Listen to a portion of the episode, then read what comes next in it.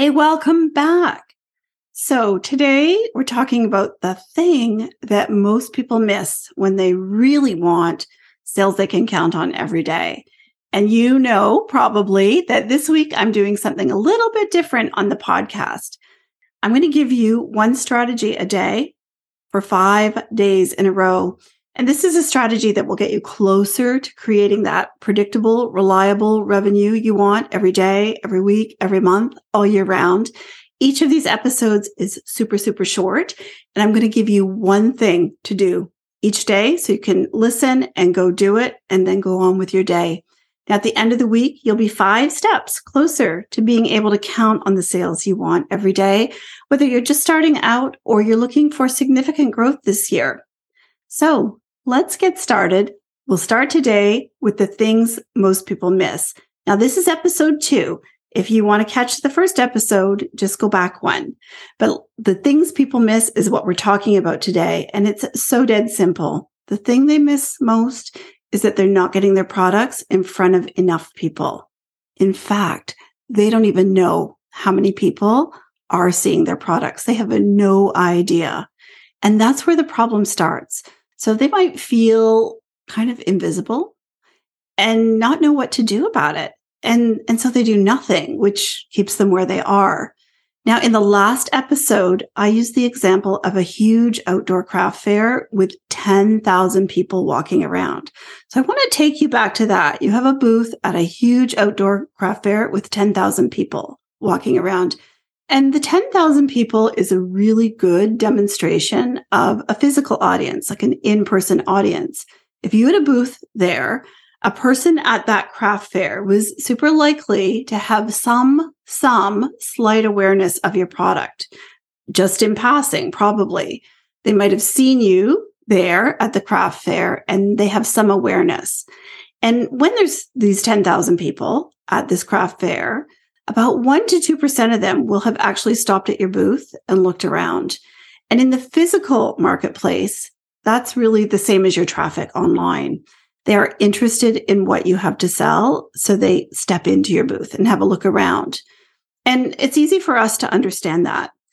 And if you contrast that with the second day, the second example I gave you, where maybe it was a rainy day and only 100 people showed up at that craft fair and there was nobody, basically nobody there, we all acknowledge that you didn't sell anything that time because there was no audience and it was dead. And that's why you didn't make your sales. But that's what most online store owners miss that selling online isn't much different. Do you know, like, do you know if it's dead? Usually we start saying, oh, my product's too expensive. and it shouldn't be that. You have to have an audience and it needs to be big, kind of comparable to those 10,000 people. These are people that have some awareness of your product, even if they've just seen you when they're scrolling. So it's just in passing. And what we know is that this audience needs to be big because you can expect only 1 to 2% of those people to click through and go to your website. And that's your traffic. Those are your web visitors. And they come from your audience. And if you know that only 1 to 2% of your web visitors become buyers, you can understand why you need a really big audience to get the sales you want every day. So if you don't do the work you need to do to build an audience and become visible, you're just skipping a step. You, you went too far. You're kind of screaming out into the universe, come see my stuff. And you don't have a pool of people to talk to. And when I talk to store owners that aren't getting the sales that they want, almost always this is the step that they have missed. And so here's what I want you to do. This is your next step. I want you to go to all of your social media platforms and I want you to write down your 30 day reach. How many accounts are you reaching in 30 days? So that could be Facebook, Instagram, TikTok, Pinterest, all the places you are. Add up your 30 day reach because that's your audience. Those are the people that you are reaching and have some slight awareness of your business. Now, if you are looking for reliable sales of one to two a day, you're going to need an audience of probably 100,000 to 200,000, somewhere in that range. And I know that sounds huge, right? I know. But if you're not there, what I want you to know is you can get there and you can actually get there pretty fast and it won't take much of an investment of time and money.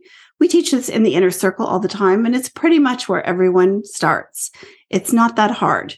But what I want you to do right now is go find your number. I want you to write it down. It doesn't have to be exact. Don't stress. Just what is your range, your audience range? And once you have it, you'll know. You'll know whether it's just dead or whether you're in the ballpark and you're set up. That part of your funnel, your sales funnel is good. Less than a hundred thousand in your audience over 30 days, that's a problem. You need to focus on building your audience and getting more traffic to your site before you'll be able to get sales every day. So that's it for today. Go find your audience size. If you want to share it with me in our free Facebook group, the e-commerce roadmap, go right ahead. Check the show notes if you're not clear on the numbers. And I'm going to see you in the next lesson.